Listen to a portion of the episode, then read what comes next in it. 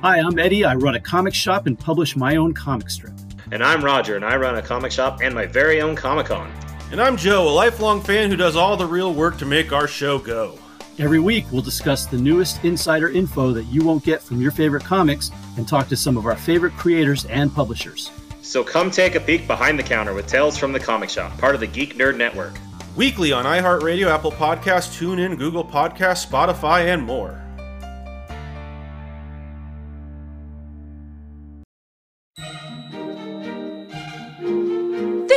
Children. You must walk feminine, talk feminine, smile and beguile feminine. Utilize your femininity. That's what every girl should know if she wants to catch a beau. Oh, won't somebody please think of the children? Okay, first, I'm not a princess. I'm the daughter of the chief. Same difference. No. If you wear a dress and you have an animal sidekick, you're a princess. I think you can kiss your trade franchise goodbye.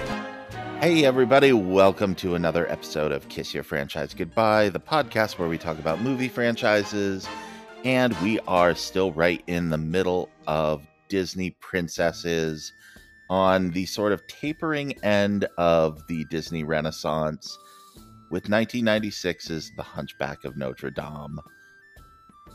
Wow, what a movie. um, I'm going to preface this before we get into this discussion. Um, the the film The Hunchback of Notre Dame uses uh, a specific slur that begins with the letter G to refer to the Roma or Romani people. We will not be using that word on this podcast.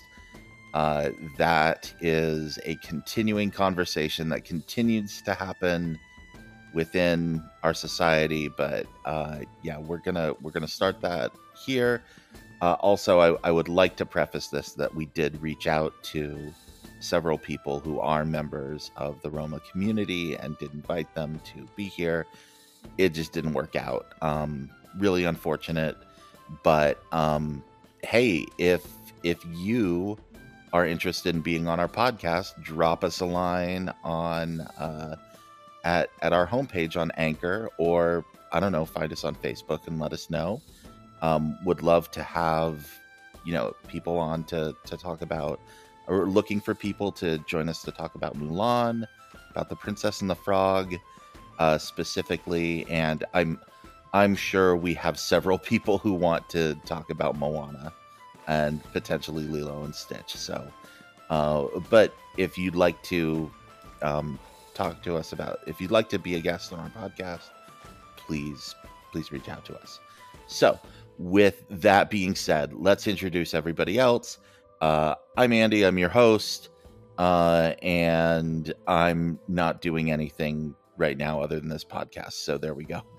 Um, but uh, I don't know, Brooke. You and I saw this movie together in 1996. Yes, Um, sir. Welcome, and and you said we should talk about this movie. Yeah, I apologize to all of humanity because I clearly hadn't watched it since we were in the theater in 1996, and holy shit. Um, I look garbage. also in the Provo area in 1996, Mr. JB Flinders. How are Hello. you doing? My name is Inigo Montoya. You stole my casting. Prepare to die. Oh wow. oh wow. I Uh, assume we're gonna, and I assume we're gonna get into that whole fun thing too, right, Andy? I'm sure we yes, uh, like we absolutely can. I want Uh, you to know I wrote that in the shower because I'm like, I need a clever a clever intro because I've sucked the last couple of I'm so glad you think of us in the shower. hmm. Well, certain certain percentages.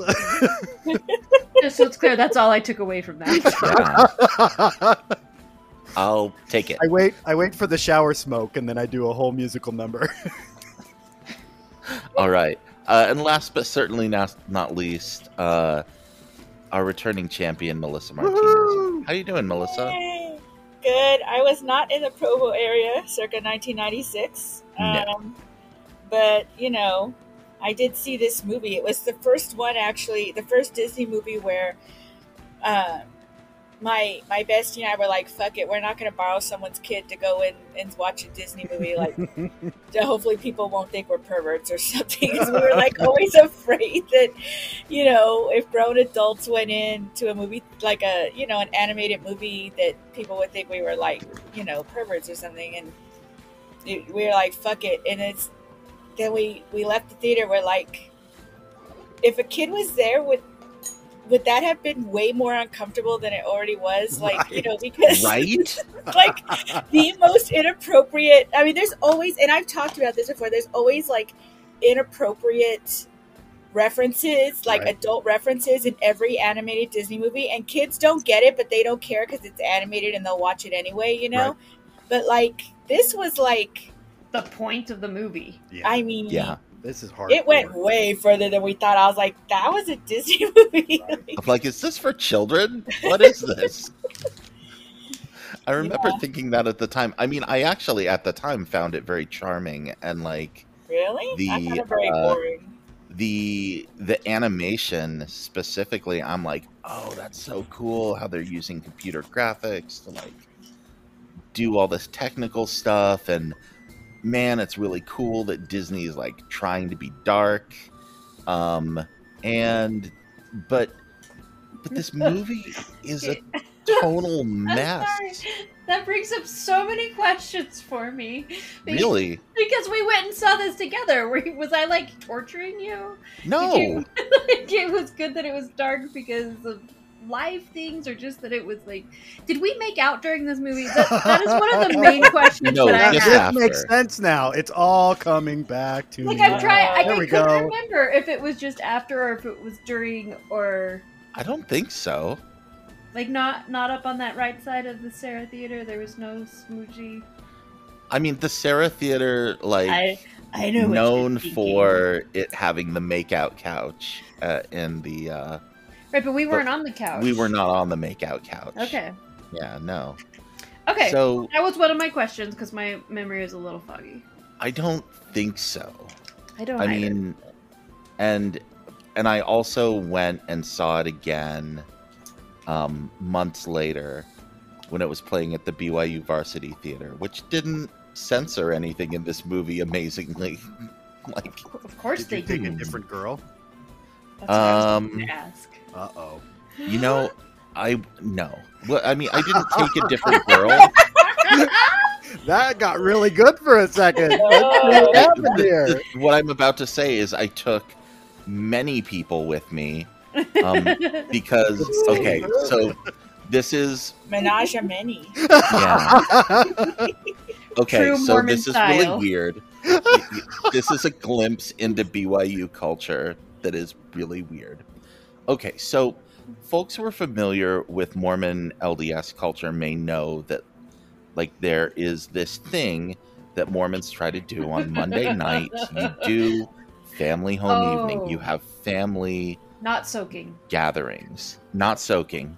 Okay. Um, That's how you get in the the freshman BYU dorms, they organize you into families. And then on Monday nights, you're supposed to get together and do something. And they they make a mom and a dad who are the organizers It's They're the so official- fucking the- weird as you talk about it. It Yeah, they're so the official. They're the official weird. soakers. Everybody else just follows along. so so i was the dad in my um, byu freshman dorm family home act, uh, evening. And we were just like well what do we do? And i'm like this like is turning into a worse story than the plot of Hunchback. i'm like let's let's go to the movies. Let's all go see hunchback. That'll be fun.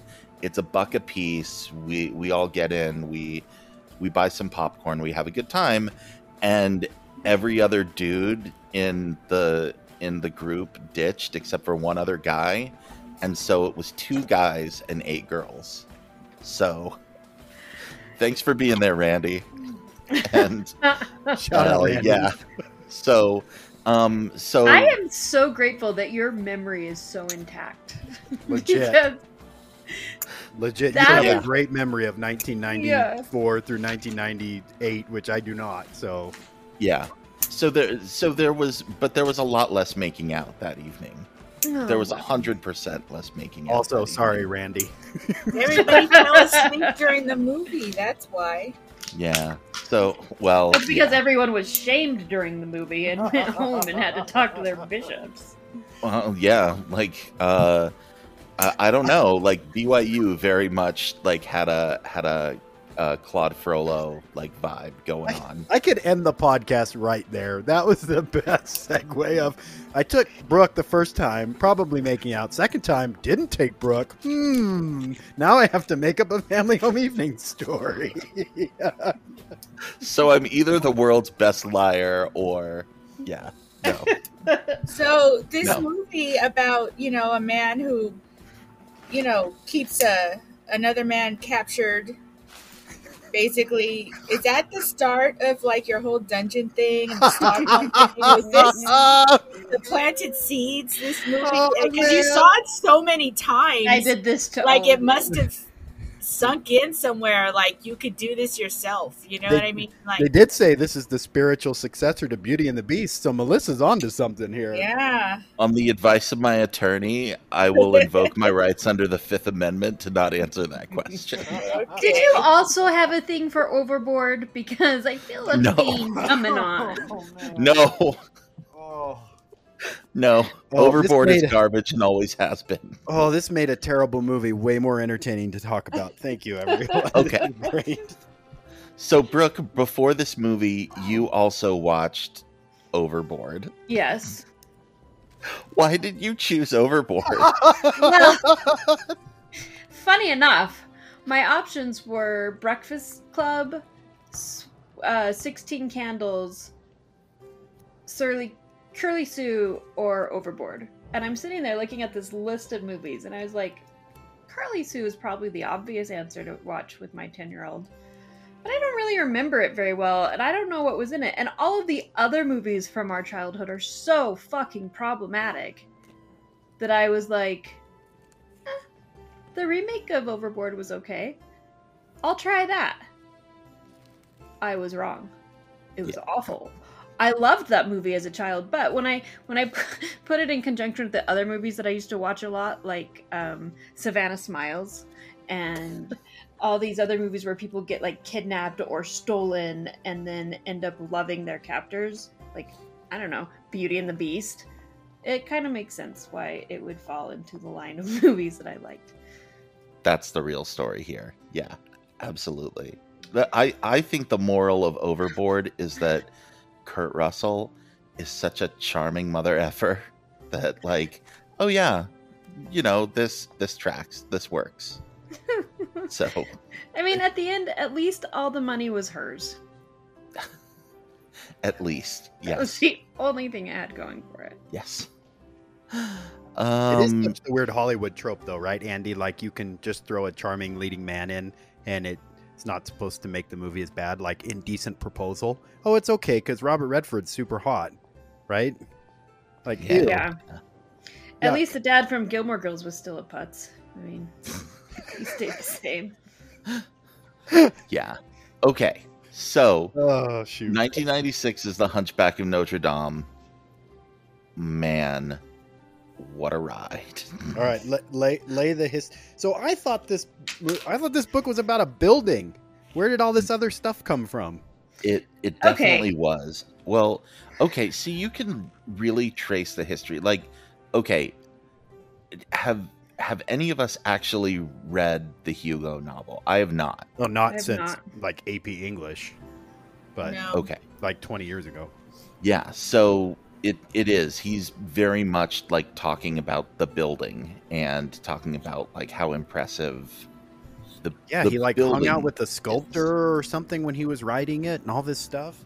Yeah, and it's like Victor Hugo is going to spend 10 pages talking about the carved arches and marble work. And Right. like that's what this was really all about. Um most of this movie is you know, really adapted from not the novel, but from other previous adaptations, including early silent film works and um, a version with with Lon Chaney as Quasimodo and um, a version uh, produced during World War II that was uh, laid with uh, that was laid with all of this um, sort of anti-fascist populism about uh, which was the first time where the the element of this being about the extermination of Roma peoples became a major plot line and where um, the the whole point that they were trying to make with that is like hey this is what Hitler is doing.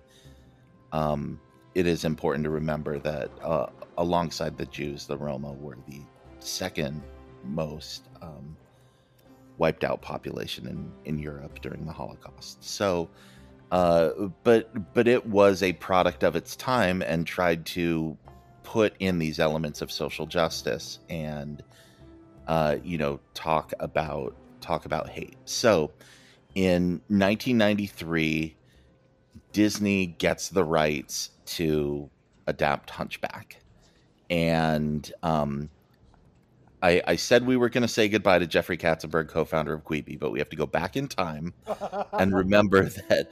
At, so he pulled two of his animators off of The Lion King and said, "Okay, your job is now to do Hunchback. You're doing Hunchback now." And this is what they came up with. Um, Katzenberg, co-founder of Quibi, had already left the studio. He'd been gone for several years, but they continued developing this and very much, um, you know, has a lot of the same Disney story tropes. It's Esmeralda is not your typical Disney princess, um, but uh, she's got a lot of that like '90s girl boss feminism going I on. didn't know you had a kid. Yeah, and she, and she had a kid. Is that what you said? When he made the joke about her goat. Oh yeah, I like it. yeah. Um, goat actually, I, I like the goat character. Goat's fun. Yeah, only good side character. Sorry, Yeah. gargoyles. Agreed. Yeah. We can just skip that part. But At yeah, that's that's the worst. I second is they shoehorned in the gargoyles because they're like, oh, Quasimodo needs to have friends, so let's make Don't you them. migrate? I don't know. This movie doesn't. That part of the movie doesn't make any sense. It's like, That is he hallucinating this? Is he? Ugh. Maybe the worst part of the movie. Anyway, this movie is all over the place. There was obviously no one like straight through line that they were obviously going for. They were just like, oh, well, there's a love story and Quasimodo's and like a a misunderstood outsider and Frollo's the villain and and that's it. And then like And the studio like Disney just gave up on it, didn't they? I mean, didn't Disney just go, yeah, whatever, like do your best? they i mean they obviously just thought like oh well we're on such a hot streak we can just put hot garbage out there and it'll make a hundred million dollars and they're kind of right It, it did. It made a, exactly a hundred million dollars, didn't it? yeah yeah so. So i mean it's just a calculated thing as long as they like don't stray too far from this formula like they can just kind of churn out garbage. And this movie isn't all garbage. There's elements of it that i think are really good. A lot of elements that are bad. So i don't know. That's that's my take on it. What what did you all think? I think it did stray further than any movie before. I mean, can we talk about the song Hellfire for a minute? absolutely I mean, holy fuck. That's like the most anti Disney Disney song ever. And and I did y'all read there there was an article in the New York Times about the 25th anniversary of this movie? Yes. What a And great they- article. right because it, it went into detail about um the and the article is way more interesting than the movie by the way so oh, go seek it out if if you want to actually enjoy something about this film but like it, it went into detail about the mpaa rating and how how they had to do things to get a g rating instead of pg and this song had a lot to do with it like they had to drown out one of the words with a with the whoosh sound like so it didn't sound so sexy or something it was it was incredible like oh my god Yeah, what were, it was? Um, it was at the very end, right? And and they Mhm. couldn't, and they couldn't say Hellfire either, wasn't it? And they had to have the sound effects come up, but he couldn't. Then they had to change the sound effects because he couldn't be so breathy. Or, or Yeah. part- it was really weird. But that's a great song. because we Like- didn't they didn't want him to sound as lusty yeah, that's right. or something it, it was crazy i i you know what i should have kept the article up and i i got rid of it hold on But Yeah, that's like say, we the should- we heart should of the post it. movie right there. Yeah, we should like post it, that's Andy, that's actually the thing that works here. Yeah, I agree. Frollo is such a good villain because he's not your typical Disney villain. Like it's like, oh, this is a man, a very bad man with all of the like worst elements of patriarchy and corruption all like condensed into him. and Like, bigotry pure- too like Yeah. like like remember when we were talking about uh, ursula from the little mermaid and what the fuck did she do to get banished like they never explain her motivations or why she was isolated or whatever Right. you know what i mean but like in this case so we don't know why she's bad or why she wants to do the things to do but like in this case we know that he's just a freaking bigot and you know that he's that that's Not only that, genocidal.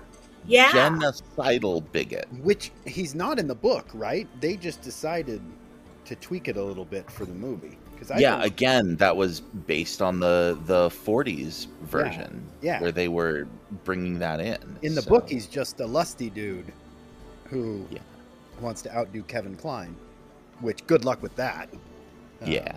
So how dare you? Yeah, come Have on. Have you seen Kevin Kline? I mean, not a chance. Um, but yeah, it's it's really. I mean, that article is great, Melissa. I'm really glad you brought it up, and we should post it. Um, Yeah, I, I brought it up because I, I was like, damn, I should have kept it up to quote some things. The, the title of the article kind of says it all. It says, um, The Hunchback of Notre Dame at 25, the most R rated G you will ever see. and um, it says, however, it came about a ratings board made up of parents decided that a film with a musical number about lust and hellfire and a plot that involves the threat of genocide against Gypsies was appropriate for a general audience. And of course, it goes into the reason, probably the reason why is because it's Disney, you know? Um, uh, I want to see if I can find the part where they were talking about how they had to edit that song. Well, and, and there's the one animator who animated Frollo, and I, I think in the article she was basically saying, "I love this character, but I can't believe what we got away with." Right? Because all of all of the things in the meetings they thought were going to kick the censor board, none of them happened. So, right? Like they were, oh, okay, well, we can't have them die at the end like they do in the book, and we can't say hellfire. But other than that, good job. Really? that's what that's what the censors got out of this. I mean, the MPAA censors are so weird uh, with with what they will and won't censor. Okay, so total tangent. Um, I went to go see Everything Everywhere All at Once, uh, and there is a scene in which um, Michelle Yeoh is fighting another guy who has taken his pants off, and they actively pixelate his junk. It they play it for comedy, and it works as comedy. But I'm like pretty sure I would really like to find out if they were like, "Oh yeah, no, we we shot that," and like his dong is there, but they said you that this movie will be NC-17 if you show a penis flying through the air, and I'm like, oh. So like the MPAA is stupid. They're just they're just the absolute worst. And and yeah, this is I mean this is very dark for a G-rated movie, but um but I don't think that there's anything like I don't know, objectionable in in that content. Like the words hellfire don't bother me. I mean, the fact that he's genocidal is like wow, that's pretty heavy for kids. The fact that he's lusty is pretty heavy for kids, but it's gonna go over their heads that like, oh yeah, he like. Okay, Anyway. so I found it. I want to just read a little bit more from this article. Okay, so in the Hellfire number, imagine as a nightmarish hallucinogenic sequence, Frollo is tempted by hooded red rope figures that reflect his slipping grip on reality. This burning desire he sings, gazing at a dancing Esmeralda figure in his fireplace, is turning me to sin. The ratings board was uncomfortable with the word sin, but the sequence was already animated and the soundtrack recorded, so they couldn't change the lyric. Then Hahn come up with, came up with a solution: make the whoosh when the hooded judges rush up on the floor a little louder, so it would drown out the sin, and it worked. Uh, but what ultimately got the film its G rating, Wise said, was a change so tiny that you'll never believe this. In the scene where Frollo sneaks up behind Esmeralda and sniffs her hair, the ratings board thought the sniff was too suggestive. Right. Yep. They were like, Could you lower the volume of that? He said, and we did, and it got the G rating. Okay, and sniffs. legit like the one of the creepiest things in an animated movie ever. Uh huh. Ugh. Oh, so terrible. At least she Okay, was yeah. awake for it. I guess so, but man, what a creep, Frollo. He Joe So- Biden her, man. Yeah, I know. wow, Joe Biden. Anyway, definitely Joe Biden in the '90s. Um, Oh, hell yeah. sn- sniffing women's hair. Yeah, not great. Not great. Um, very bad. Don't do it. So, um, yeah. But Frollo, um, pretty amazing villain. Um, I I actually like it's it's funny that this is actually the the Disney Renaissance movie that my kids know and like the best.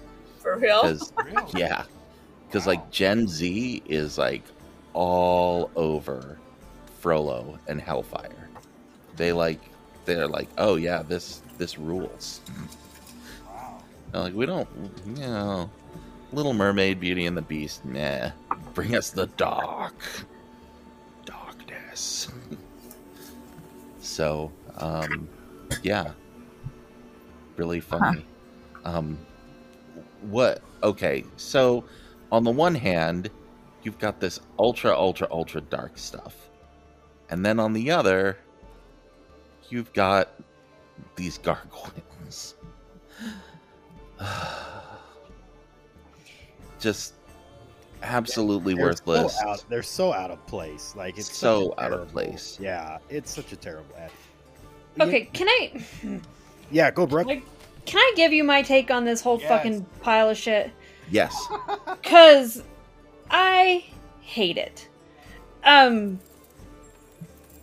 at first I really thought they were being very, very clever. And I really thought they were going to bring to light some some really intense like problems with society. I thought they were onto something. And then I realized they weren't at all. They just got lucky again that they started to highlight some things and then fucking missed the ball completely. Like you have Esmeralda, and you have Frollo, and you have the priest who sees Frollo kill the mother, and he is almost a good side character. Almost a good side character. Because when Esmeralda comes into the chapel after the Festival of Fools, when she has very purposefully, very intentionally, with like great effort been kind and had empathy and compassion and also stood her ground against Frollo and all of his stupid fucking horrible politics and she comes into the to the chapel and thinks she like she's hiding she has sanctuary she's stuck she's trying to figure all these things out and the priest puts his hands around her shoulder and he says to her um you can't change the world all by yourself. Like don't go out there. You've already caused enough of a stir. Don't piss him off anymore or you're really in for it. Right and and when I watched that scene, I was like, I understand that this is like a word of warning for her, like be careful, watch your step, but also he's 100% telling her you can't do anything about this, so just hang out here. And it Mm. pisses me off so fucking much because here she is like the only character like there's and there's so much plot here there's so much that they could do with this setup that i was like okay are they gonna do it but then they immediately um skip back to the gargoyles all right i need to i need to look up a name real quick sorry Yeah. um The the names of the gargoyles? What are their names They're Victor and Hugo and Laverne, right? Yeah, Shirley didn't make the cut. And Laverne actually died, so they had to replace her halfway through, right? Okay. Yeah. So they sw- they they skip back to to the three of them. I guess their names really don't matter. And they're talking to Quasimodo. And everything about Esmeralda that has value, everything about her having a point and trying to change the world and save her entire people from genocide, straight out the fucking window. Of course she's gonna love you. You're shaped like a croissant. How could she not love someone like you? And it's just like he and this is where I have great pause with society in general. As a woman who has been kind to people and had it taken as flirting, had it taken as an advance, had it taken completely out of context for for what I was doing and what my intent was, and just being a human, seeing other humans for themselves. They immediately turn all of her actions into ones of, of course, she's going to love you and not love the other guy. You should act on this right away. And and I know that they're just gargoyles. I know they're just the side characters, but it speaks to a much bigger issue that I think we have going on in society in that we are we are so hung up on who am I going to be in a relationship with that we stop seeing each other as humans and we stop seeing the validity in people's actions as being bigger than what they are or different than what they are and then suddenly if that person is not in love with you because your needs took you to a place of liking them then you turn against them and you hold it against them instead of and you make it their fault. You make it their fucking fault that they're not in love with you. And i really hoped that for a moment that for just a fucking moment they were going to allow this storyline to to be about all those really like if we're gonna get into the complicated hellfire lyrics and lust and all these other sinful things why can't we also get into the complicated parts of life of it's okay for you to have feelings for someone and for them not to have feelings for you back and to also have Right. compassion and kindness for yourself and that person at the same time like Right. why like and they they illustrate some of these things which i think need to be illustrated but then they never actually go into showing how to resolve it in a healthy way until at the very end after fucking quasimodo waterboards her as she's dying and then he puts her hand in phoebus's hand right at the very like it's they missed the point they Yeah. did it wrong she her character was set up to be so much more than it was and then they took it back to only being about a, a like it's the genocide of her people as a plot point of a love story, which is the opposite of what they should have done with this stupid fucking movie. And it should have been okay for her to be kind and have it not turn against her. It should have been okay for her to have a purpose and a mission and have it not be about which of the two men she was in love with. And it should have been illustrated such. If we're gonna get into to the priest and his problems, like they it just they really fucking missed the point on this and it pisses me off. Yeah, that whole a guy like you song is a definite low point. Um, not only in the movie, but I actually can't think of a song from like 90s Disney that bugs me more than that one. That like I actively dislike. Yeah. Like it ugh. It's really bad. it's it's also it's it's not a great song and an even worse message. It's it, it's like yeah, I mean because because then you can take that as kind of I mean I'm really stretching here, but it's like the incel anthem. It's like, oh, mm-hmm. well, of course she's going to like you because you know, you're you're nice and you're you're all these things and you should believe in yourself. And it's just like, yeah, you know what? And sometimes you like someone and they don't like you back. And guess what? That's okay. That's life.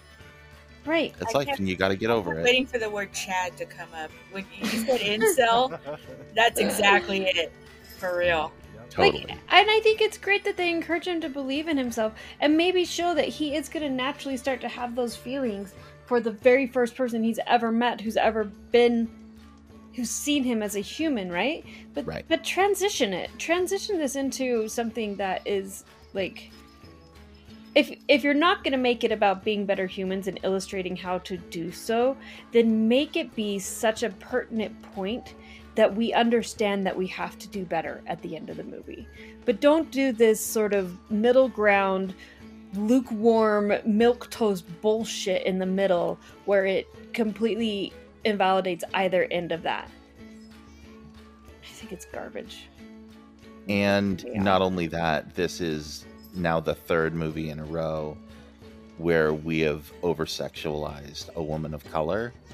And in this Right. in this movie especially, every single other male character is like turned on by Esmeralda. Like, okay, Yeah. so Quasi has this like kind of maybe the most like pure affection for her in a lot of ways but it's a it's it's puppy love frollo is like deep in lust phoebus phoebus doesn't know her. He doesn't know anything about her but he's like i don't know i'm kind of interested in that lady. And it's I guess I'll give up my whole career and everything I've worked for just to try to follow this girl with her pretty hair. yeah it, it's like it's it's astounding. And and it's so immature and it's it's awful. Like all three of them are terrible Yeah. and it's because disney chose to sexualize a woman of color and make it it, it make her this like this mystique where oh well of course everyone's just falling in love with her all the time She's exotic. That's the she's word. exotic that's it that's it Yeah. And it's her fault for being kind to him, and it is her burden to bear that they get to all be assholes or sexualized by her or breathing in her hair or whatever the fuck. It's all on her. Yeah. And it's fucking garbage. Yep. If if anybody's looking for a dissertation topic, I would suggest looking at the marital patterns of Disney writers in like hmm. 1988 to 96. 'Cause I- Seriously. I, would really love to see what these people's home lives were who were writing this, right? Because because Andy, I mean, you and I, like we talked about, the the three of us knew Provo 1996, so we can probably guess how some of these people saw female characters. But Mhm. I mean, you know, it's, Brooke, it's like you're bringing up this isn't new ground, right? They're not Hmm. going for, they're not learning anything after well, all. I this time. raped her because she said hi to me on Yeah, the fucking like- subway. Why would she have done that if she didn't want it? like they're they don't like they're not getting it. So I'm it's got there's got to be something. I mean, because I remember people going to see this movie and they were not happy about this movie. Like parents did not like this movie. Kids, did, Yeah. you know, teenagers didn't like. Nobody liked this movie, and definitely no one liked the McDonald's toys. Andy, as you reminded me um, earlier. McDonald's toys are nightmare Yeah, fuel. creepy as hell, especially the Mommy, demon. I want the gargoyle with Yeah. my Happy Meal, please. I'll take the Oblivion Demon Portal, if anything. Um, but but I, I mean, I feel like that's a common theme that the the four of us keep talking about is who keeps writing this. It's got to be something going on, like in these closed door weird meet. Anyway, that I you know Brooke, you bring it up and you brought it up in the last movie too, and I just keep going. They're not learning anything. Right. So it would be interesting to see what their lives were like that they kept Well- pumping out this dribble, right, It- Andy? it's incredible that you say that because it wasn't until you said that that and that I made my last comment that I realized why it's striking such a nerve for me because it's exactly what happened with me. I was nice to someone. I was kind, and he, he took that to be whatever he wanted to take it as, and and I think that like let's show her being kind, but let's that that's why it incenses me so much that they didn't make her character be what they started out to make her. And that is Right. someone who is actually standing at like the this should have been a movie about her.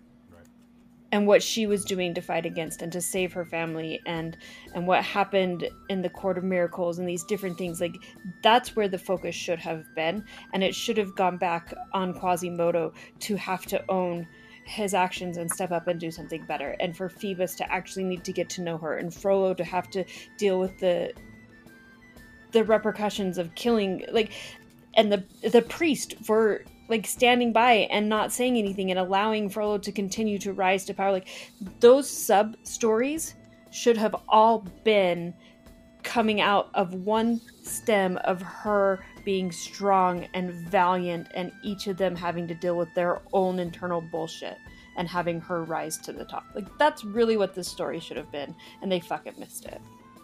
Well, it's. I mean, there is an element that there's kind of this cursed premise in there where the basics of this story are about this tragic love triangle where the where Quasimodo loves this beautiful woman, but she and the captain of the guards are kind of together, and yeah, and then and then Frollo's lusting after her, and it's like that's that's baked in to the plot. That that is this story, and unless they like just completely remove elements of that, then it's really hard to deconstruct it. And you know, Brooke, the movie that you're describing is a completely different movie. I want to see that movie. It should have been a matriarchal movie Yeah. about how she is powerful and they don't get to have an effect on her, and how these five men surrounding her all should have had their own. Like you're right, it's a totally different movie, but they screwed up. But that would be that would be a great movie. And along those lines, let me just chime in real quick and say, remember when we were talking about how uh, people were trying to pass like Little Mermaid and Beauty and the Beast and all these movies off as like feminist, Mm-hmm. and I pushed back against that.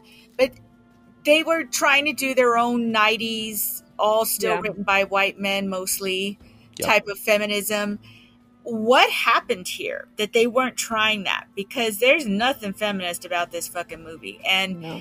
Is it because she's a woman of color? And they're like oh no we can't do that you know? Um, even though she's voiced by a white lady um, you know i Yeah. i where what happened to the faux feminism? At least they were paying lip service before then. Here they're not even doing that.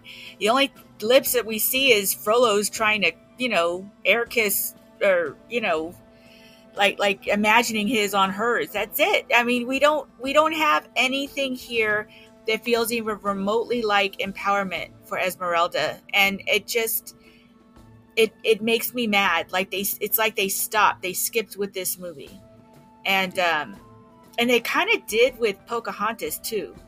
So I, you know, another woman of color. So that infuriates me about this movie. right?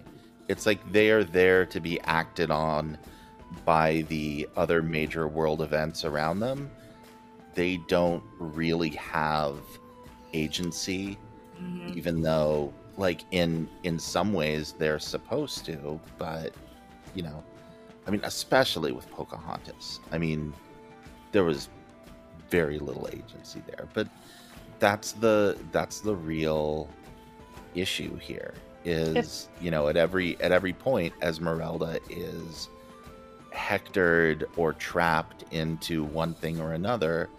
And you know and even though she's like she's kind of a badass. And she she's the only person who like has a sense of global caring about the people around her and the circumstances around her. And it- it's just like eh that's it. You get your song and, and that's the only thing you have If this movie had happened in, you know, America in the 90s or 2000s, it would have ended with Quasimodo or Phoebus shooting up somewhere and having a mass shooting for being dismissed by the woman. yeah I really feel like like that is the message that we're getting of this. Well, she was mean to me, so it's your fault. Now I'm an angry man. Yeah, and I mean the only redeeming thing here is that Quasimodo has such a pure heart that like he he's able to move along, but Yeah.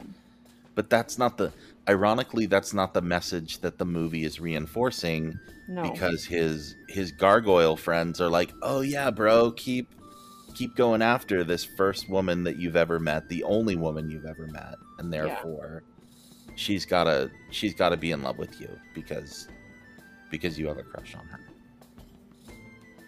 Sorry to take out all my anger on this movie. No. I I, mean, I, it's I've said all that I have to say. I will stop now. No, I mean, but Garbage. it's I I mean, I I won't say this about many things, but it's kind of asking for it. How okay. this movie Well, that is- came full circle. Yeah. Um, so yeah. Uh, I mean, but this movie is such a mess. If it had stuck with one thing, that would be one. That would be something. But this movie is like eight different things at once, and like one or two of them are interesting and cool, and the other six, you're just what is that? Where did that come from? This doesn't make any sense. And the only explanation for it is well, the Disney machine had to crank out another summer movie for the summer of 1996. So here's this one because this is this is the next one. This is the one we decided to do next. Yeah. And that's They should it. have given more lines and screen time to the goat. Then it would have been better. I mean, if this had been an Esmeralda and her goat story, so much more interesting.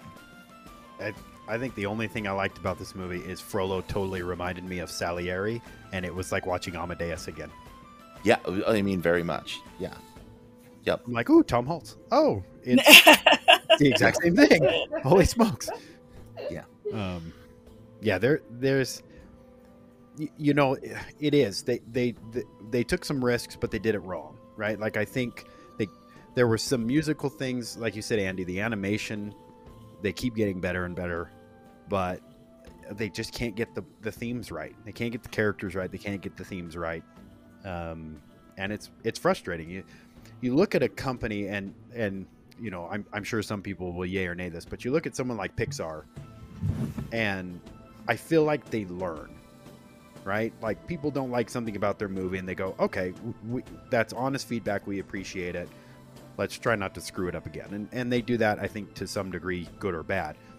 But this group just doesn't. Is it the Katzenberg thing, co-founder Quibi? Is it something else? Like, I I don't get it.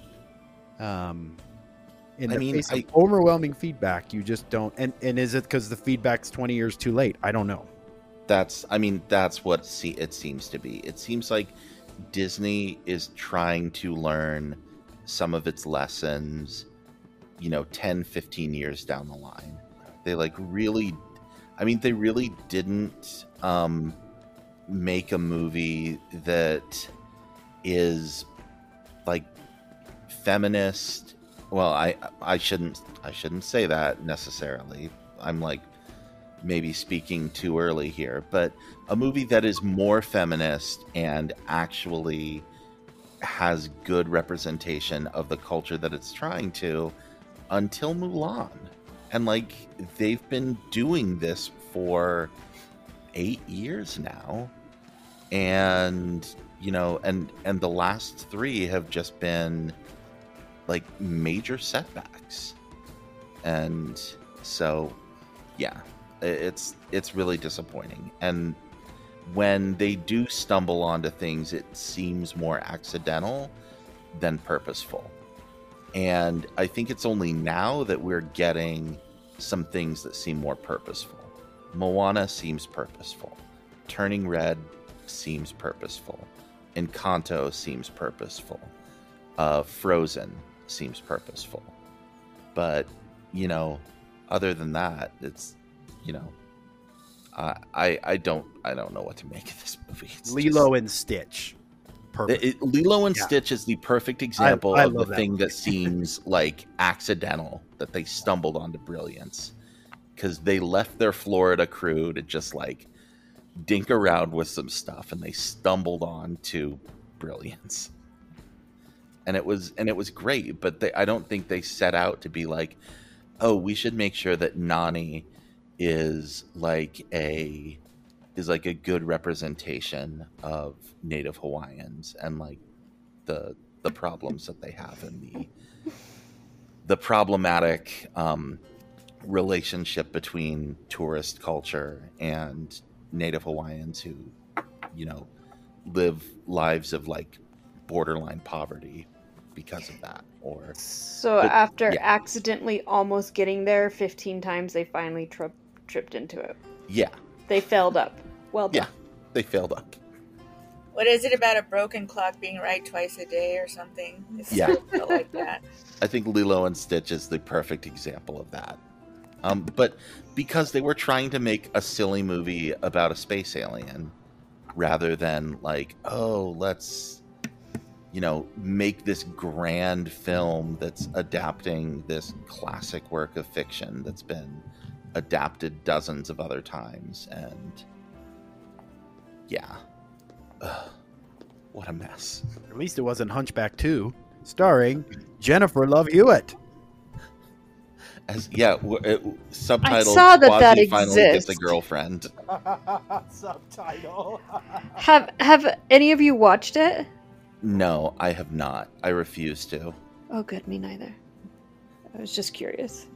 Um, but but that is the plot of it. Is Quasi finally gets a girlfriend, and she's a blind flower girl, played circus. by Jennifer Love Hewitt. Jesus yeah. Christ! In a, in a circus, because you got to bring all the horrible tropes in, right? Yeah, she's a circus performer. Yeah.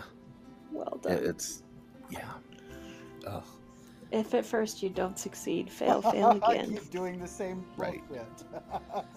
okay, so um, we've we've we've gone around this a little bit, but I do want to specifically bring up the issues that like Esmeralda is not only a a woman who is being lusted after, but as as Melissa has brought up, you know, she's she's exotic. Being Romani is part of her her charm. The um the the representation of Roma people here is also like intensely problematic. Now, of course, I'm saying this as a white dude, so many many shakers of salt on all of these statements. However, like it, this this movie, along with many other uh, depictions of Roma people make it seem like, oh, they're happy street performers and they live this bohemian lifestyle, and it it just is not the actual history of why this is happening, and it it should be mentioned that like the that the Roma people were incredibly discriminated against. Like, yes, Frollo is not probably far off from what many people of his time and after were like and their opinions of of Romani. And um and to this day that continues.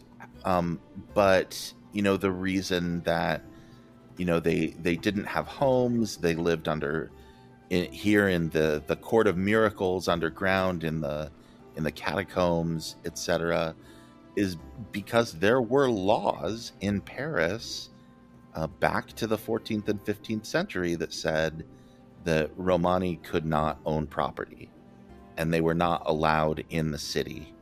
And um, so th- there is like inherent discrimination here. And, you know, of course, the film touches none of it. A, a better film might have. I mean, it uh, it, again, it stumbles onto it in the fact that, like, oh, well, Frollo's bad and he wants to, you know, he wants to commit, you know, ethnic cleansing against these people. But, um, you know, that that's that's sort of it, and it's seen as sort of a, um, as though Frollo is the only one who is bad, rather than this being like the actual plight of these people for centuries and centuries, not only in France but throughout Europe. So, anyway, um, and the fact that that Esmeralda is so over sexualized because of this is, of course, common to that trope. Because, of course, uh, you know, whenever you want to marginalize someone and a group of people, it's very easy to create a myth about their their mystique and their women being exotic and um, and and sexually alluring and it's like yeah no they're just people. Anyway. Um so yeah. Very very bad. Um but um yeah so this i mean it does and i think that's one of the main reasons why Disney is just like, we will not do a live action remake of The Hunchback of Notre Dame. Boy, can you even can you even imagine that? Like, come on. Ugh. I mean, I just I don't know how they could do it. Even with Mandy Patinkin, you couldn't do it. Okay. Do you want to talk about the Mandy Patinkin well, thing? I don't. I don't know much about it. I think you know, Melissa. They talk about it a little bit in the article, but I, I guess he was kind of a shoe in. But you know, they they his rehearsal was he brought in his own um, version of a song, and he had his own like pianist with him or something, and everybody got mad at him for doing that. And they said he was really hard to work with, and um, they basically kicked him out of his own um, tryout performance, right? And that was it. Then they got Tom Hulce to do it, but uh, apparently there were a, a, couple people up for it, as was for Esmeralda's character. They had never thought about doing um, Demi Moore, but they they kind of said, "Well, if we might as well try it." We didn't know, um, so it, it, weird that I mean he would have been great, but I, I didn't know bringing your own piano player is such a bad thing for a Disney movie, I guess. I guess so. I mean, but you're Mandy Patinkin. I mean, I remember at this time, um, I went to I went to New York for a um, for a school trip. Um, we were doing Model UN with with BYU. Oh yeah. In the early spring of '97, and Mandy was doing a show on Broadway. Like, and it was just him and a piano singing Broadway hits. And it's like, whoa, let's like, let's try and get tickets to that. That sounds great.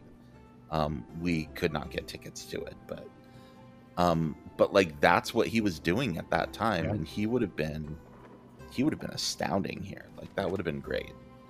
I mean, Tom Hulce does a good job, but um, yeah but i mean all again like having demi moore play you know esmeralda is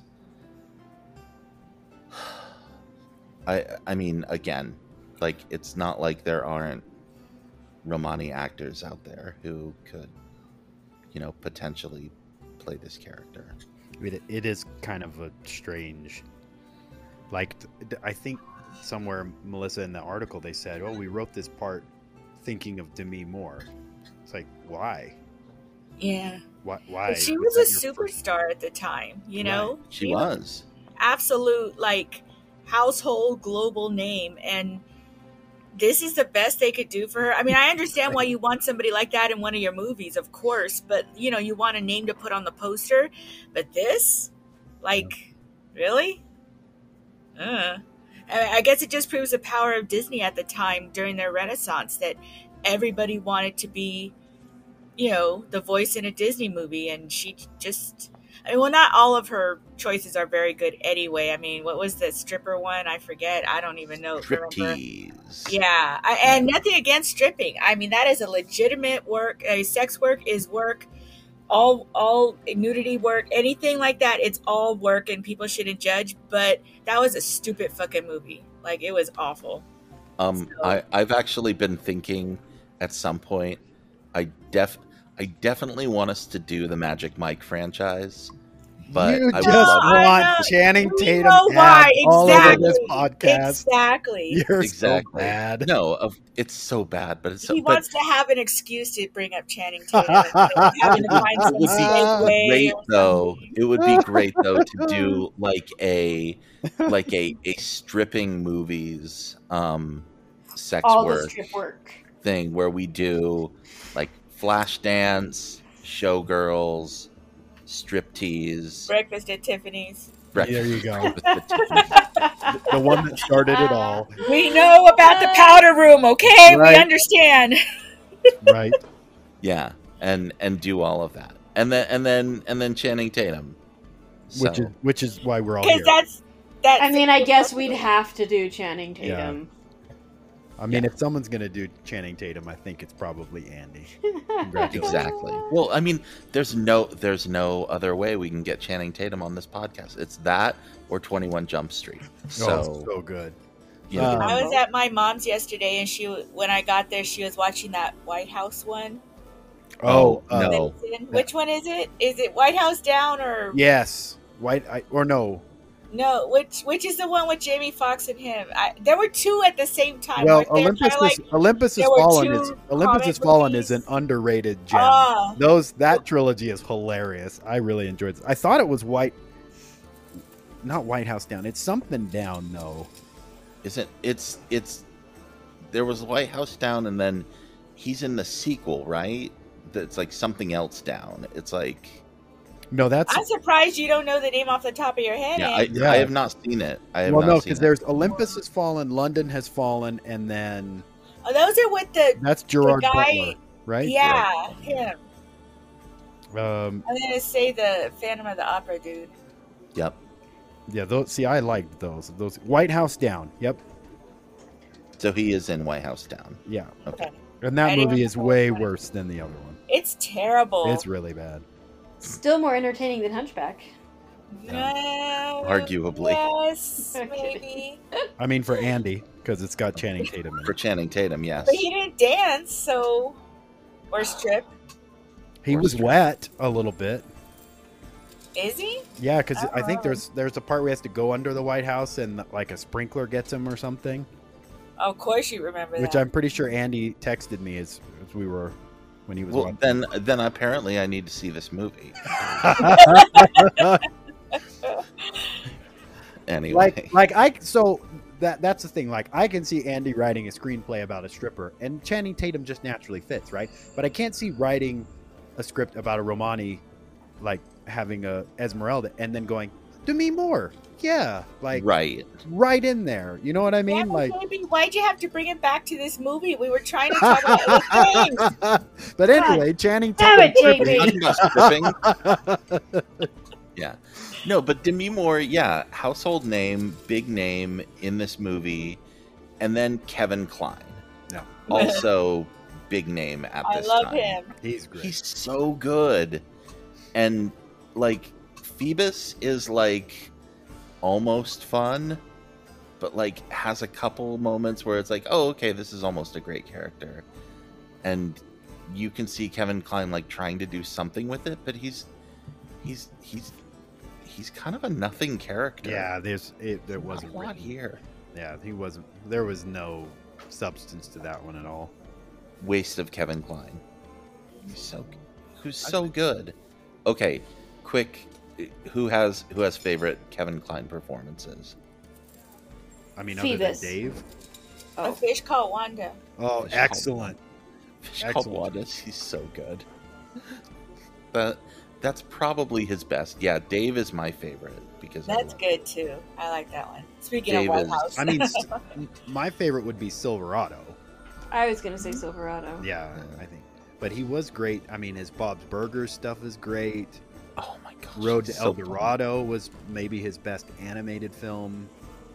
Um, Big Chill, which might have been before Andy you were born. I can't remember how old that movie is. Uh, yeah, I don't know when. When was that? I, I have not seen Big Chill. I need to see Big Chill. Yeah, it was, he was good in it. Um, was he in Sophie's Choice, Melissa? I th- was that his first movie? I don't think it was his first movie, was it? I can't remember if it's that or Fish Called Wanda. He well, he was nominated for the Oscar in Fish Called Wanda, right? Yeah. I Was he? Dang. I think so. We're underappreciating him here, y'all. For best for best supporting actor. He even made 30 minutes of Wild Wild West watchable. Oh my god. He really did. He, was- he was the only good part of that. Like Jeff Goldblum in um, Independence Day. That movie, Wild Wild West. That's oh, one I have the a worst T-shirt movies. with Jeff Goldblum on it, and sometimes I wear it. Is it the one with the Jurassic Park where he's shirtless? No, it's just his face. Oh, It's just his face on my chest. I have to. s- I have to send you one, Brooke. There's one that the there's a guy on Redbubble who does it, and he superimposed him in Thriller, and it's him like holding the tiger, and it, it's a different title, but it's like Jeff Goldblum tiger or something, and it's it's like just handsome Jeff Goldblum as the Thriller cover. It'd be totally appropriate for so you. Sophie's Choice Uh, was Sophie's his Choice- first one. Yeah, Oh, I was, was it? say it was eighty-two. Yeah. Okay. He was pretty good in Oh, French Kiss. and let's not forget Soap Dish. That's a great. Oh, movie. excellent! Oh, Soap Dish. Great Oh wow. Yes. He's got a lot of them. French Kiss was good. in and Emperor's Out, he was really funny in. Even though that movie was That movie's so problematic Yeah, now. but he was Like, looking back on that, it's like, whoa. At the time, it felt like progress, though. Like you have two big name actors who, like, you know, were playing Yeah. gay. It was like, really? Like, Yeah. Yeah, I did not expect that. yeah. But yeah, th- there's some issues with that movie for sure. I'm sad that Road to El Oh, Dorado. Pirates of have Penzance was his second. Yeah. Well, yeah. Well, was eighty-three. Also, I'm jealous because he's he's married to Phoebe Cates, who I who I love. hey, that that's not bad. Yeah. That's that's pretty great. Okay. Um, How did you How did you not say the conspirator? Andy is your favorite. Kevin Kline. one? Um, the one about the Lincoln assassination. Yeah, I mean, but I mean, isn't that more of a um? There's no Russians in What's it. his? it's not the Cold War. well done. No, but is I mean, I just I I mostly think of James McAvoy in that movie, Yeah, right? was pretty much the one who carried he's, he's kind of the more, and and Kline's kind of the like the other guy. I don't know. Yeah. So anyway, anyway, um, I mean we've we've talked kind of about the the gargoyles and how they're terrible. Do we need to say any more about how terrible they are, or? No, they're No. they're just bad.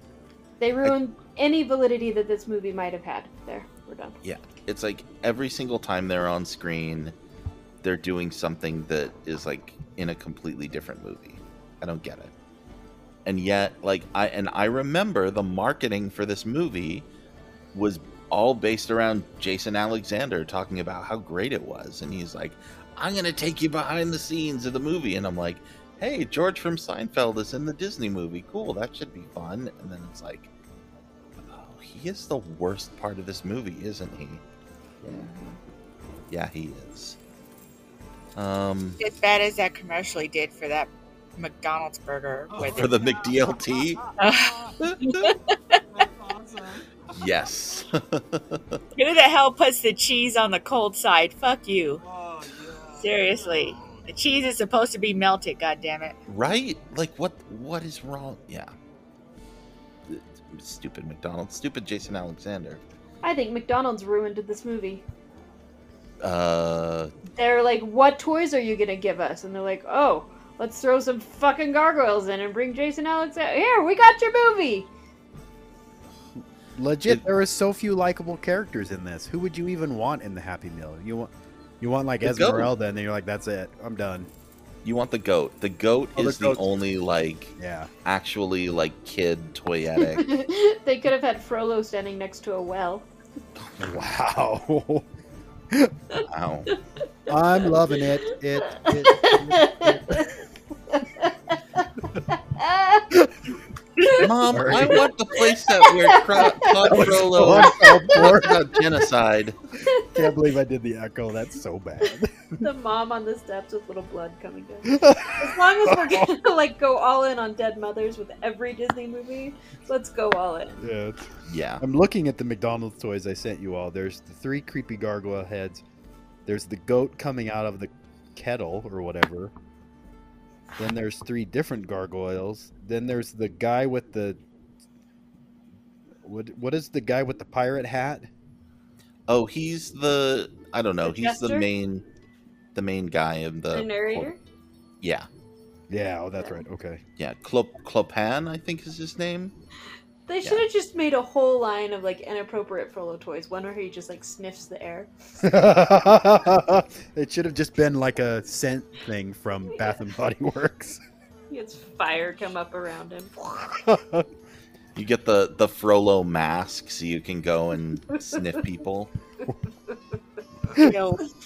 I hate this movie. This is all terrible. I am sorry Terrible that I marketing. asked us to watch this. I'm sorry. Wait, no, this was we, we No, had to do one- it. I, it- I mean, it is it is important because like Esmeralda is not, um, I don't know. It's like she's she's not a princess, but she's very princess adjacent, and and I think it gets to the heart of the like, what is Disney doing with its female characters, and what does that say about, um, you know, the the times that they were making the movies, and what does that mean now? Like, Yeah. so it fits um Didn't they- because we're now we're just we're just gonna talk about every disney movie so that's fine um Well, and I will say this movie did have the most ultimate.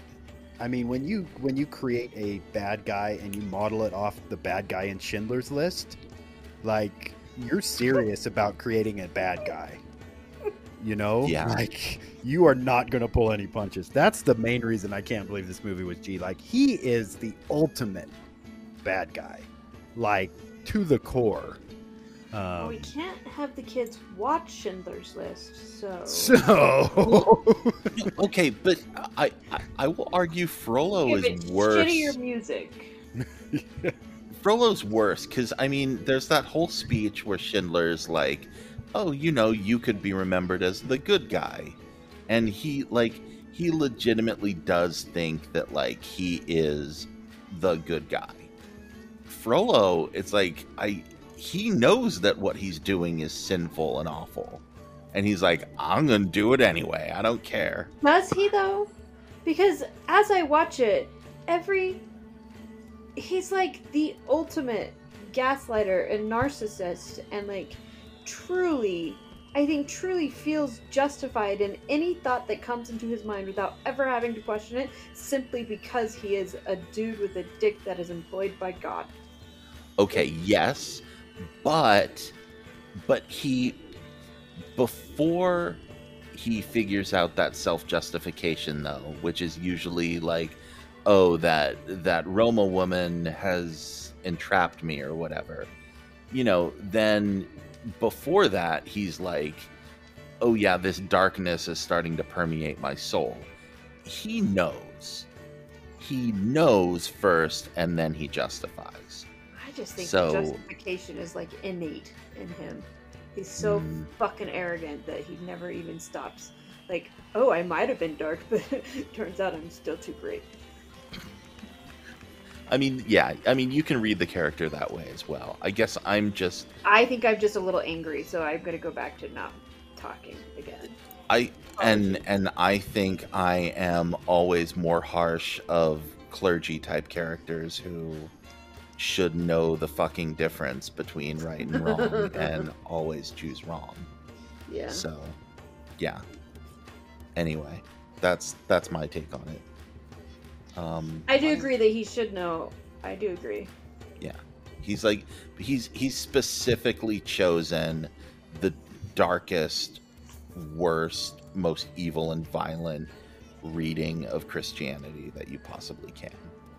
And and he and he has made that choice because there are other characters who do not make that choice, like the the priest in Notre Dame who like tells him off and says like this is bad what you are doing and you have to repent for it. So you just murdered that woman. You have to take care of this child now, as a reminder of you know the thing that you did as as penance for the thing that you did. And then tells the silly woman to stop changing the world. Well, yeah, I mean there's that too, but but he's he's at least a little better. I mean, you you you can't be a priest in the Catholic Church and not be patriarchal and tell the woman to get in her place, you know. But but he's at least he's at least better than Frollo. Again, the lowest of bars.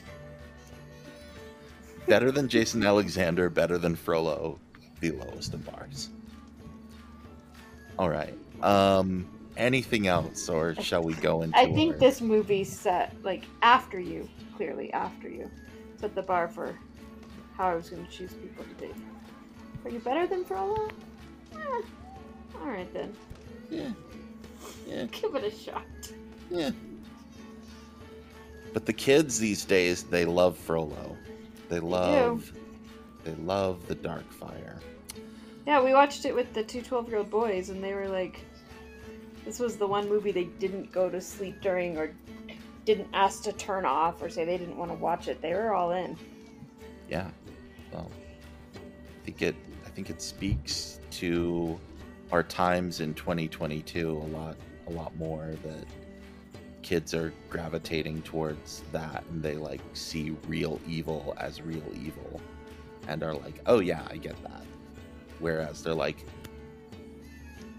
Ursula's cool. She seems like our cool aunt that the family has shunned and we like her, so um yeah. Just wait till we get to the stripper movies, Brooke. They'll definitely pay attention to those. All right. Ooh, Channing Tatum. Bring home the sauce for Andy. So good in that. I don't. I don't know if "bring home the sauce" was the right term. I apologize for that. Sausage. the sauce. sausage. Bring home the sausage for Andy. It's a certain kind of sauce, The but sweet, sweet Tatum O'Neal. okay. Oh, Wait, what's this- the next? What's the next princess movie? um Mulan? Oh, thank God. Okay, well, yeah. Let's let's wrap this one up so So- we can go watch something good. Yeah. Good- So because the the next summer is Hercules, which is not a princess movie. Again, ancillary. I think But Meg James Woods, like James Woods, Yeah. top five bad guy of all Disney movies. Terrific character by far. because and James Woods also a terrible human being. So Yes. a very great actor. Uh, I mean, we've we've talked about this. Go listen to our Straight Talk episode. Talk about James Woods flashback. ruining movies. But yeah, he's he's great in that. And so this is summer of '96. Hercules is summer of '97. Mulan, summer of '98. This Bryan Adams, movie, summer of '69. I didn't know where we were going. Sorry. uh, this movie made a hundred million dollars exactly at the domestic box office. A hundred million, one hundred thirty-eight thousand eight hundred fifty-eight. Adjusted for inflation, that's two hundred and seven point eight million. But didn't this one keep going over budget or something? Wasn't this super expensive to make, Andy? Yes, Uh, it its production budget was apparently a hundred million dollars, so it broke even. Wow. Um, that's yeah, that's crazy. Pocahontas, fifty-five million. This, a hundred million. So, not not good. Um, Sex sells. but also uh, very expensive to make. Apparently, the the sex. Internationally, though, it did another two hundred and twenty-five. So, um, Way more used to sex over there. yeah, that's. I mean, it, they they did they did pretty well overseas, and um, Well, the cathedral is overseas also. yes, uh, they were the fact- definitely The fact getting that they gave them to- access to the cathedral, right, was was pretty cool. Um, I mean, they yeah did and i they did a mean and job the basically. the like the renderings Yeah. in the film of the cathedral again like the animation Really in this good. movie very cool Yeah. the the the battle scene at the end with the like with um super irony, the super irony at the end. yeah Yeah, always uh classic. yeah you know so there's there's a lot there's a lot that's really cool there but um yeah this movie not great okay our studio notes who Don't wants to make go it. first Don't make this movie. yeah, just don't make it oh wow Kudos to Melissa on that. Make it with another Channing one of those Channing Tatum as Esmeralda. Just for Andy. I think they need to make it an Esmeralda movie. Like I, I that would be my just that's yeah scrap it and redo it, and Yeah. have all of their characters be like. I mean, it is natural and human for all of them to have their own feelings about her and around her, but stop making her responsible for them. Yes. Yeah, I, and I think having some of those grown-up conversations um, in kid-friendly ways would be helpful. To be like, it's like, hey, Quasi, I understand you have feelings for me, and that's great. And but you know, then it's like, oh, okay. And then he can go talk to his gargoyle friends, and they're like, yeah, you know what? Sometimes things are that way, and it's okay, and everybody's happy. Sometimes your drummer don't play that way. That's right. um, I would like them to stop killing the moms. I mean, yeah. I mean, I know that's in the story, but I'm I'm done with the mom killing. Let's I agree. let's keep the moms around for a movie or As a mom, I am kind of over it. Yeah, it's it's it's played. It's over. Yeah. Okay. And any other studio notes? Um, what did you all think about the music? I mean, I didn't hate some of the songs. I love some of the yeah, songs. some of them are really good. In fact, I, I liked some of the music more than a lot of the other movies. Just like challenging score, lots of sweeping. Like I just some of the songs I really enjoyed. I didn't know if the rest of you liked it too. Yeah. There's there's some again, it's like the the problem is tonal mismatch. Right. because in you have like your your S tier, A tier, Hellfire, God help the outcasts, and then in your like F tier, you have a guy like you, and then in between, you've got you know like out there is a nice song, but it's just like it. I don't know. I'm like, is this a different movie because it's so sweeping and um like hopeful and joyful and I'm like the rest of the movie's kind of dark and I it feels weird to like start with the festival of fools and out there and then we shift into this like really really dark movie for the rest of it. I don't get it. Yeah, I can So the the Court of Miracles song also kind of cool. Yeah. You know. Yeah. I like the songs. But most of them except I- except for a guy like you. F that Yeah, a guy like you is the only one that I had a real issue with. The rest of them felt like they were they were musically very interesting to me. Yeah. um, Alan Menken and Stephen Schwartz would go on to do other things, including Enchanted, which we will get to. So, um, and and Stephen Schwartz wrote Wicked, so Oh, that's uh, you know, so he's he's on his way to doing bigger and better things. I guess everybody has a a guy like you in their back catalog. Well, I'm. That's a Katzenberg. It's not his fault. Co-founder Quinn. Uh, yeah, definitely. I mean, because that that was very obvious. It's like the the. I mean, they even call it out in the song. He's like, he's like, ah, the city of love is alight tonight. Sure, it's because Paris is on fire, but still, there's L'amour, and you're like, the city is on fire because they are trying to murder every single Roma in the city. Like you can't. And then you have this song about like, oh yeah, you know, uh, Esmeralda, she's totally gonna fall for you, Quasi, because because we all love you, and it's it's the weirdest song, and it's yeah, it doesn't it doesn't make any sense. The movie's super dark, and they throw in this silly song. It's awful. Awful. Are there any best one-liners or quotes here? Um, I wrote down the one where Frollo said, "Bring these Gypsy vermin to the palace of justice." The only reason why is because gypsy vermin rem- reminds me of Rebel Scum from Star Wars, a far superior movie, Mm-hmm. and that's the only reason why I wrote that down because it made me think of Star Wars. That's why it's a good line. That's it. That's as good as it gets for this movie. Right. And again, why yeah, uh, reinforcing bad stereotypes. Very bad. Anyway.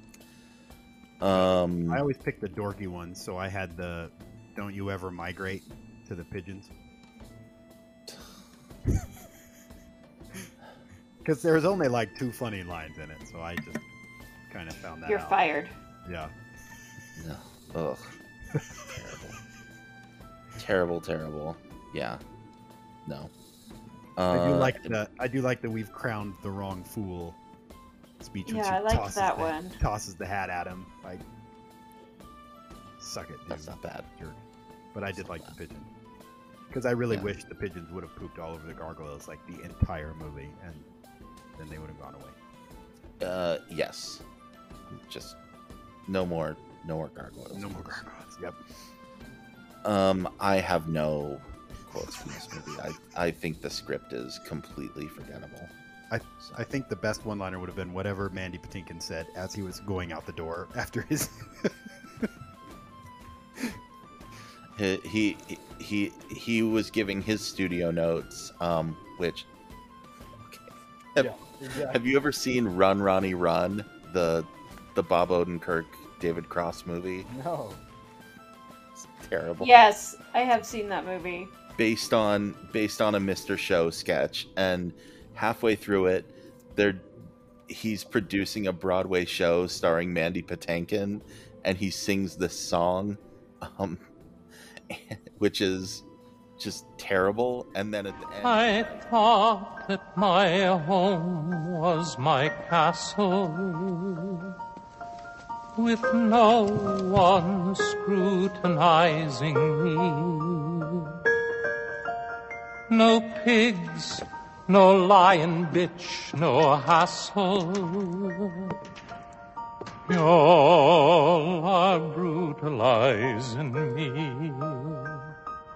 Can't a man not drink his beer in silence? Can't a man not crudely lie and scream? Can't a man not control his bitch with violence?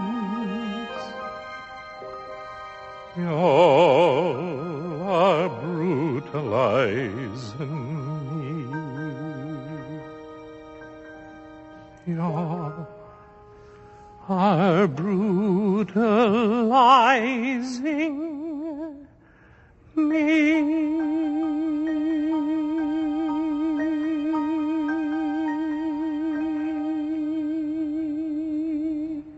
No, no, no, that was shite! Pure shite! I don't disagree. Really? I think it uh, I think it's ridiculous like this. It's like a lie, and uh, we spent the whole play getting to this point. We've unpeeled the onion. He should be naked. It's a naked, beautiful moment. Let's try it your way. I think my character should be naked. Like, and so he's like, and he just starts taking off these overalls that he's wearing.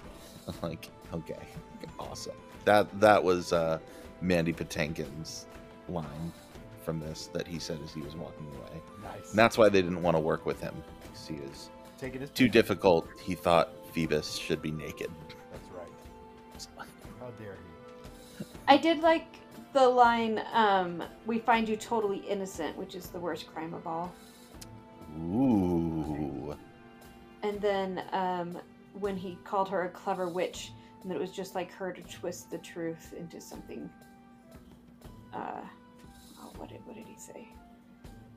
Um, so typical of your kind to twist the truth, to cloud the mind with unholy thoughts, when it's clearly him. like, clearly. Right. Which I don't like the line, but I think it very succinctly just like paints a picture of him. Definitely. Yeah. Yikes. Okay. Best side character. Goat. Goat. The goat. Goat. The goat. Yes. Goat. Um, Goat. number one. Goat. Yeah. Goat. Well, greatest the of all time. and goat. the, Exactly. the narrator. You understood that reference. I got it. Got it. I understand some sports references. Nice work, new Buzz Lightyear. Way to understand that reference. I can't yeah, wait for that. by understood that one too. Yo. Yeah. Is is Clopin the the narrator?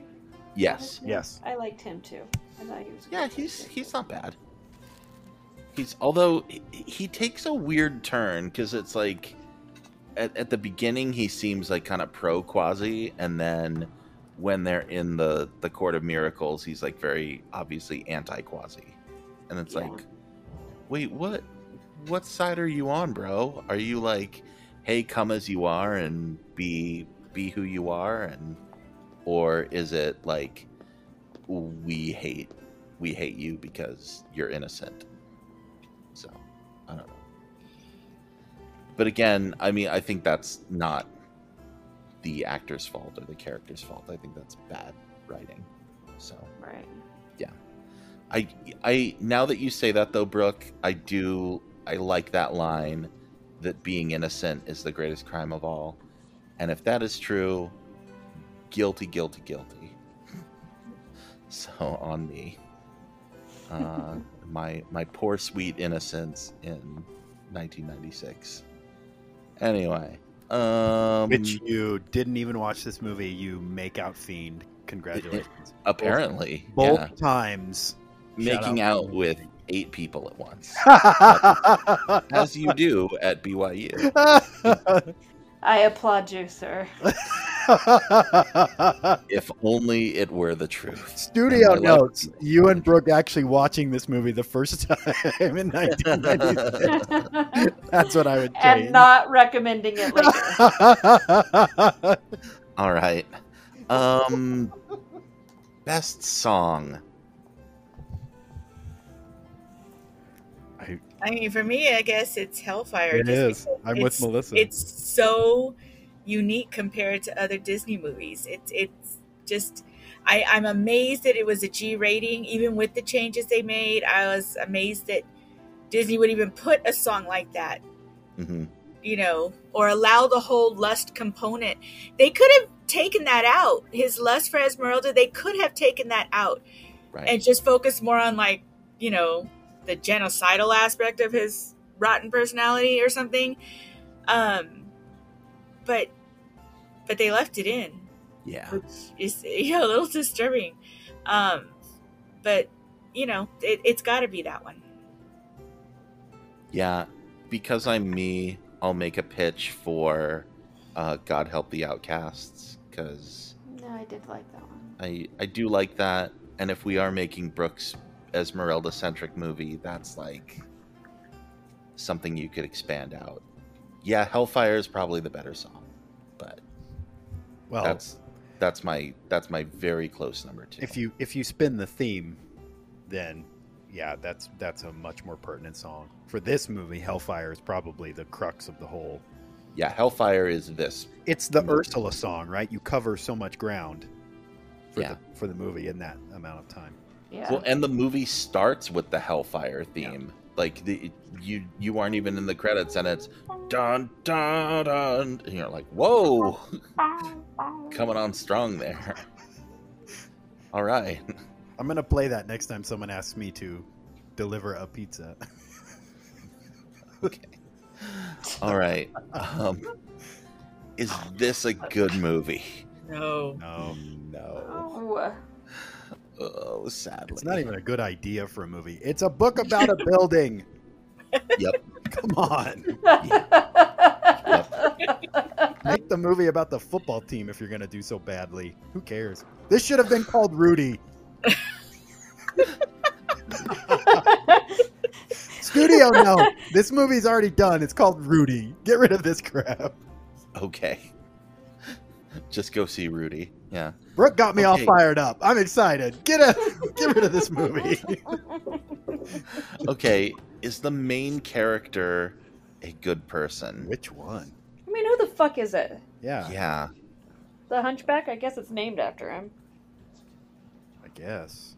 I mean, it's Frollo. hard to say this is Esmeralda's movie. It really isn't. Or is it Frollo's movie? Yeah, I, you could make an argument for that. I think. Yeah. I think it is. That's kind of what I felt like. Is this was a whole Frollo movie? His backstory. Yeah. But the answer is no. Oh my god, my cat just sat on my microphone. I mean, obviously, if it's Frollo's movie, then no. If it's Quasi's, it's like I don't know. I guess, kinda. He doesn't really have a character, does he? He might be when he grows up. Yeah. Yeah, he's just he's so sheltered and innocent. Like I don't. He like seems to be good-hearted, but again, you know, if he's being programmed with that big incel energy, I don't know. But if it's Esmeralda, you're like, yeah, Yeah. like she's great. She's great. I want to see. I want to see the movie built around her. Should we show this to children? Well, I showed it to all three of mine. Oh, I'm sorry. I've got two cats climbing on my face. Um, I showed it to my to my cat kids. Wait. We're not to those movies yet. Hold your chain of tanning. Calm down. kind of OnlyFans right there. Yeah. there was a spike in our listenership. What happened? the purring was the cats. Um, I think, I think children over twelve. hmm I, I would say ten and up, but twelve and up gets a whole different experience out of it. Yeah. And I think it's important to know, like, if you're going to make sins out of certain things or make, like, I think I think it's good context if you discuss it afterwards. Right. Which is what happened in in my household. Yeah. Yeah, it's like let's was talk about you'd Show it more as punishment, but okay. It shows you what I know, not having kids. Well, the the I also were feel like, that's a good good play. yeah. Again, the kids were like super into it because like, oh, Hellfire, like big on TikTok, like. I want to actually watch the entire movie with you, Dad. And so we like sat down and then we talked about it. And I'm like, okay, now let's have a discussion about boundaries and toxic masculinity and talk about exactly why Frollo is a bad person in all of these ways. And that was a good conversation. So, so like, I don't know. But again, yeah, older kids seems like it, maybe. It's Okay. weird because I think they watch the other films. Like, if you were to ask the kids in the house here, they'd probably like they love Beauty and the Beast. They love the music. They love the side characters, right? Uh, and I, I think that's that Disney draw. Good music, side characters. I can't see. Yeah, I mean, Andy, like maybe the boys like this movie because, like, we're drawn to more like we've grown up with evil characters, right? Mhm. So, like maybe Frollo is the draw for the boys, but what like what is there for this movie? There's nothing else to it. Like there's just it's like we talked about. There's no marketing aspect to this movie. Like there's nothing to watch it for. So, I guess my answer to your question is I can see maybe why kids would sit down and watch it, but I don't know if they it would have any staying power. I mean, why did your kids stay through it? Are they gonna rewatch it? Yeah, exactly. Like like what was it because oh I've heard Frollo's a, a really bad guy. Wow, Frollo's a really bad guy. I, I'd rather do something Yeah. else. It's like, oh yeah, he's he's bad. It's cool. Cool dark movie. Um I don't know. I don't know that they will, but you know. So Cool dark movie. That sounds like exactly my 12 to 16 year old years for watching films. Like, oh, Silence of the Lambs. Cool dark movie. Like what boys are weird. Anyway, they're yeah. So whale I don't know. Anyway. Maybe. As long Cats as they take Brooke- all the right Cats on. Brooks' face. There we go. Call it good. Happy Sunday. Okay. There we go. All right. Katzenberg. That's on Brook. and that's uh and and that's and that's the end of hunchback of notre dame so uh adios quasimodo and um okay so next week do do we want to do we want to do robin hood next week as a palate cleanser or do we want to go to mulan I'm for Mulan if it's okay with you all. I, I haven't seen that movie for a while. I'd like to see it again. Yeah, I haven't seen it in a long time either. I've never seen it. Ooh. it's I missed Hercules. I missed Mulan. Like there was there's these few where I was like, I moved out of my house before I left high school, and then just trying to figure out life for a few years. So I didn't. yeah Did you watch I the get live Disney. action Mulan? I haven't. That one's really good too. Yeah, I like yeah yeah so it i am i'm trying to line up some guests for us on on mulan again if you're interested reach out to me and we can make stuff happen but let's so we'll do mulan next and um that'll be wonderful and yeah so so check that out um anybody got anything else to say or we done Fuck the patriarchy. Oh, sorry. What? yes indeed. Channing Tatum, please send all of your sprinkler Instagram videos to the Willis please Instagram. And women, Yes. women get to be nice, and they get to have a purpose, and they get to be whatever they want to be, and it's not their fucking fault what your feelings are. yeah Sorry, I'm out. Yeah, that's it. Okay, bye everybody. Well done.